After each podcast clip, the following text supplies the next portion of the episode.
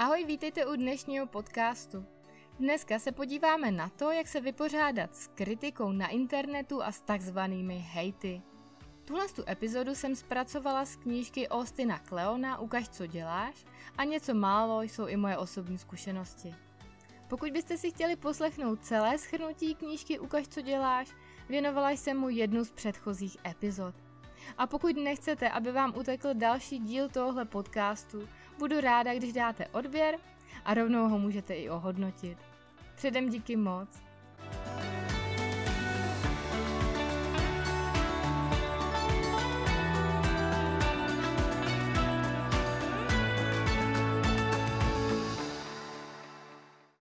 Hejty a negativní komentáře je něco, s čím se setkal asi každý z nás.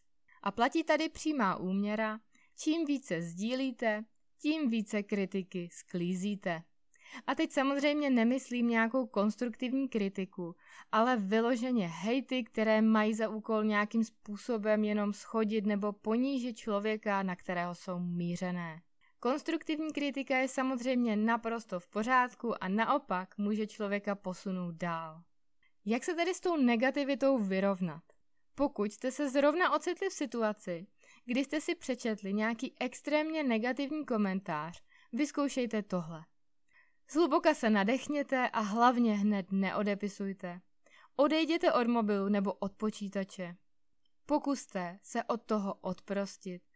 Třeba si udělejte kafe nebo se běžte na chviličku provětrat ven na vzduch. Potom se vraťte a pokud je komentář ještě v rámci slušnosti, můžete zkusit situaci obrátit a jen za něj poděkovat. Lidi, kteří píšou tyhle komentáře, dost často nejsou zvyklí komunikovat na slušné úrovni. A buď to se vám je podaří uklidnit a převrátit na svoji stranu, což už se mi opravdu párkrát stalo. A oni najednou se s vámi baví třeba v dalším komentáři úplně na jiné vlně. No a nebo už neodepíší, což je druhá možnost, ale pro vás situace, kde opět vyhráváte ale hlavně si udržíte svoji sebeúctu a hlavně si udržíte slušnost, která si myslím, že na internetu a v online prostředí hodně chybí. A jako bonus mějte na mysli, že i jakýkoliv negativní komentář je stále komentář, který zvyšuje dosahy vašich příspěvků.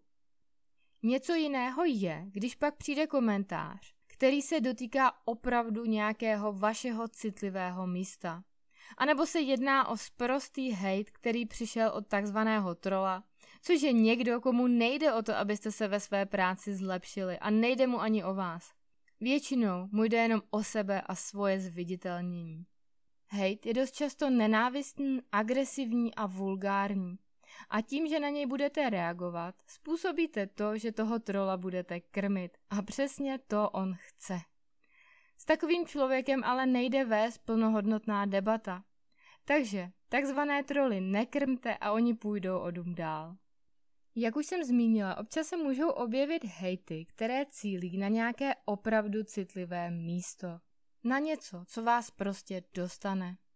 Co vás zasáhne a s čím se jen tak nevyrovnáte.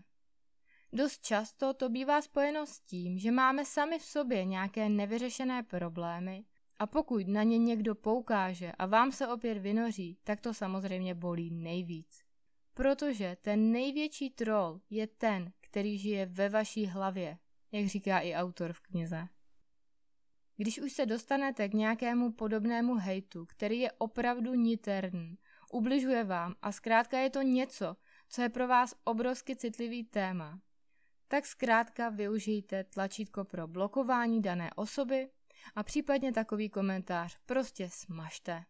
To, co trolové komentují, je jenom váš obsah. Vy jste za něj odpovědní a jsou to vaše pravidla. Tady si ještě dovolím jednu citaci z knížky, kdy autorova manželka říká Pokud se ti někdo vykadí v obýváku, nenechal bys to tam, že ne?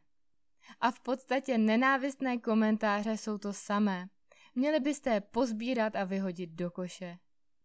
A samozřejmě existuje i možnost komentáře vypnout, protože tam ta možnost zůstává zapnutá, tak to samozřejmě vybízí k tomu tam ten komentář napsat, ať už je negativní nebo pozitivní. A jak říká kreslířka Natalie Díová, Ani pod obrazy v galerii není místo, kam by někdo mohl psát svůj názor. Vždy tu zůstává možnost, že vás lidé mohou kontaktovat pomocí soukromé zprávy nebo e-mailu. Na závěr ještě řeknu mou zkušenost opačného konce. Já sama jsem sledovala jednu youtuberku, která točila videa o mateřství. Ale protože u pár jejich posledních videí se objevily určité negativní komentáře, které byly dost nemístné, tak to nakonec vedlo k tomu, že ona youtuberka úplně skončila s natáčením a přestala videa vydávat. Já si myslím, že to bylo především díky tomu, že ty komentáře, které se jí tam začaly objevovat, cílily na její děti, což je určitě jedno z nejcitlivějších témat. A já sama jsem si tehdy uvědomila jednu věc. Bylo mi to tenkrát obrovský líto, že přestala tvořit. Já jsem tehdy měla první dítě, kterému bylo pár měsíců, byla jsem prostě čerstvě maminkou a ty její videa mě hrozně moc držely nad vodou v době, kdy to prostě nebylo jednoduchý. Takže mi to bylo líto, že ona přestala tvořit, ale já na základě toho jsem si uvědomila, že ona pravděpodobně ani vůbec neví, jak moc mi tenkrát pomohla. Jak mi jenom to, že vydávala videa a dělala mi tím společnost, nějakým způsobem pomáhala. Od té doby, když objevím někoho, kdo mě inspiruje, baví nebo ho jenom prostě ráda sleduju, tak těm lidem čas od času napíšu a poděkuju za jejich tvorbu. To je jenom taková odbočka, že někdy může naopak šíření milých slov někomu pomoct a já věřím tomu, že člověku se to vždycky vrátí. A minimálně mám aspoň radost, že jsem třeba někomu zpříjemnila den. Když bychom to na závěr všechno schrnuli, když se vám stane, že vás někdo obdaruje negativním komentářem, je potřeba si uvědomit, že v tomhle směru nejde ani tak o vás. Dotyčný člověk vás většinou nezná osobně, nemyslí to s vámi dobře a nechce vám pomoct, takže nezbývá než to prodýchat. Když je to něco ještě v rámci slušného chování, můžete poděkovat. Ale pokud už je to za hranicí, tak komentář buď to ignorujte, anebo ho smažte a dotyčného zablokujte. Případně můžete komentáře rovnou vypnout a vyzvat lidi k tomu, aby psali osobní zprávy přímo vám. Budu moc ráda, když mi dáte vědět, jestli jste zažili něco podobného, jestli jste se někdy setkali s nějakým trolem, který vás opravdu naštval a jak jste to případně řešili.